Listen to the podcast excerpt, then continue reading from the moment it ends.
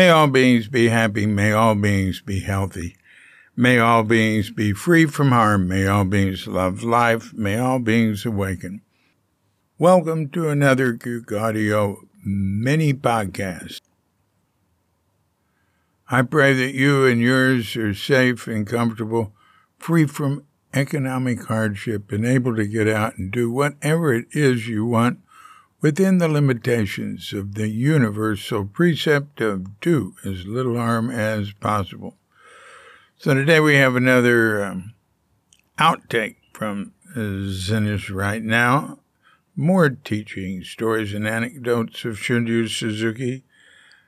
Uh, so here we have a student saying, uh, I'm going to go look and see who this was. I think I can find it. Yep, uh, I thought it's who I thought it was. It's uh, Janet Sturgeon. Uh, and it's true what she says here. uh, she says Suzuki Roshi made comments about me and my many boyfriends. One evening, uh, I was standing on the stairs at Page Street with Harriet Buffington, as Suzuki Roshi was about to pass us, he stopped, looked at us, and said, You know, it's all right to have as many boyfriends as you want. You just have to remember every name. Ah. Uh, He said that to Alan Marlowe, too, who also had many lovers of both genders. Uh, not while he was a Zen center. Uh, he'd, um, or, you know, at Tassajara, Alan would be pretty strict with himself in some ways. In others, he'd be on his own trip.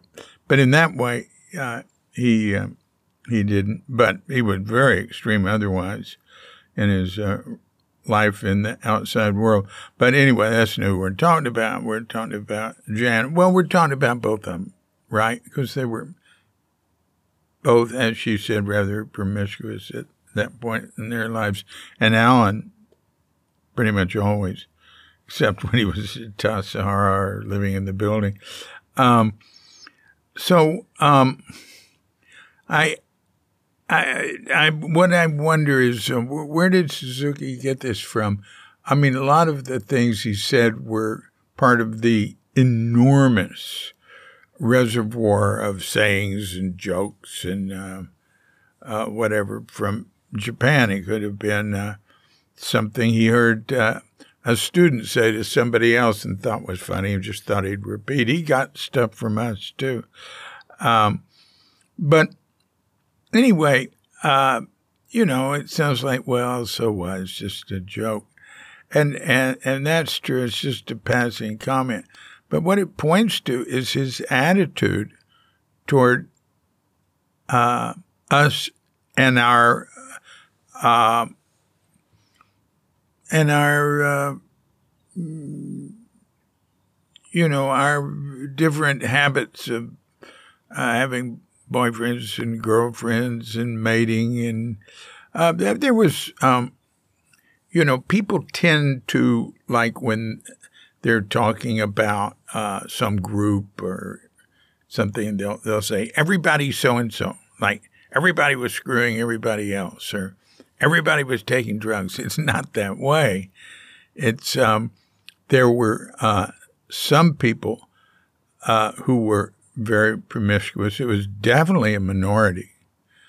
Uh, and um, there were some people who were celibate. There were some people who were, uh, you know, the type of shy person or something who isn't really celibate, but isn't going to uh, have a mate unless the time is right. A lot of people were concentrating on their practice and didn't want to get that complication. Uh, so there were all sorts of different, uh,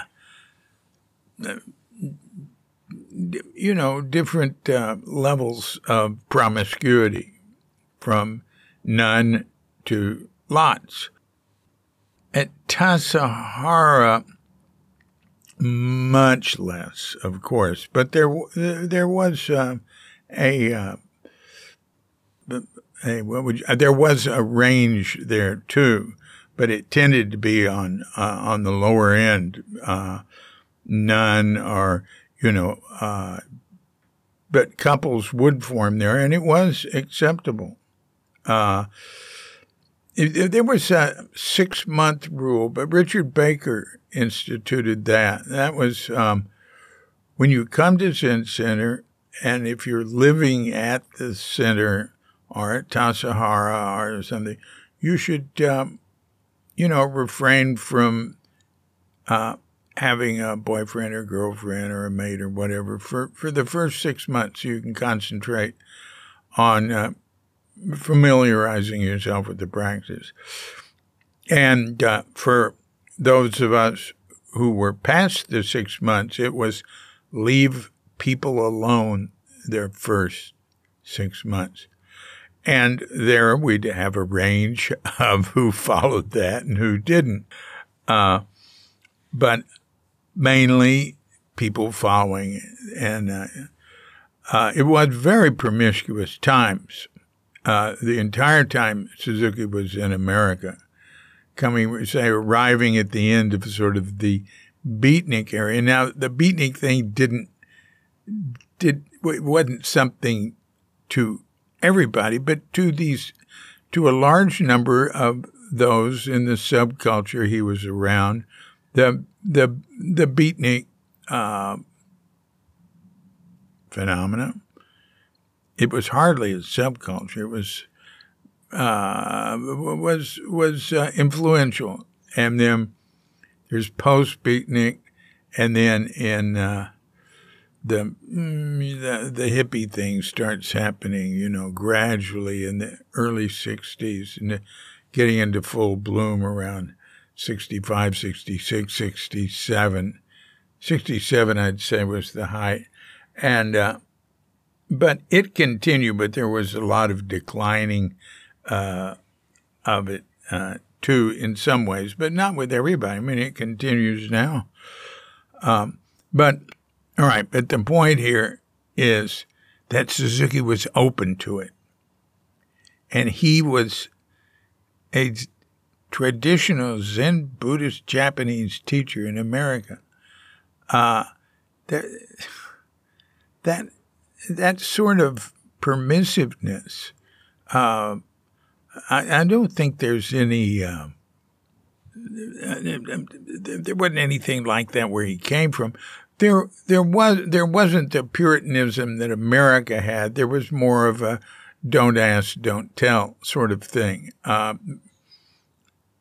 but anyway, uh, a lot of teachers would encourage people to uh, you know, would think want their priests to be celibate, or and there there was a general idea in American culture if you're going to study religion, be serious, uh, you should be celibate or monogamous, um, and th- that idea was insincere somewhat, but um, he just maybe maybe you know he just gave up. This isn't my culture, you know and but that tended to be his thing on on pot. You know, was he wouldn't be against it. Uh, he just said, "Well, don't don't get um, don't don't get high when you come here." But you know, he'd seen all these people come and be interested in practice because of psychedelics, and uh, so he and Katagiri both. You know, they couldn't really put it down, but well, just leave it out of here, you know. And Suzuki would say, well, they'll they'll get orders to get into practice.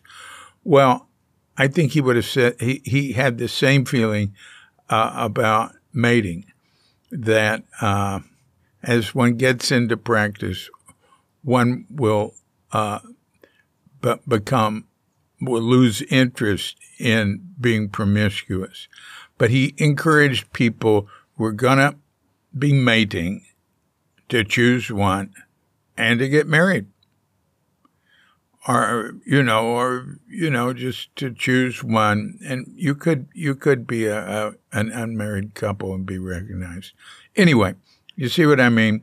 Uh, that his open mindedness in that area was significant, and uh, it would be very easy for a Zen center to have become an uptight puritanical organization because that that urge is deep in American culture. And um, anyway, that's enough. That's enough. I'm just sort of rambling around that, but um, uh, I think it's uh, it's um, it's something I appreciate from him. Uh, anyway, thank you. This has been a Cuke Audio mini podcast. I'm DC Poopa of Cuke Audio and Cuke Archives.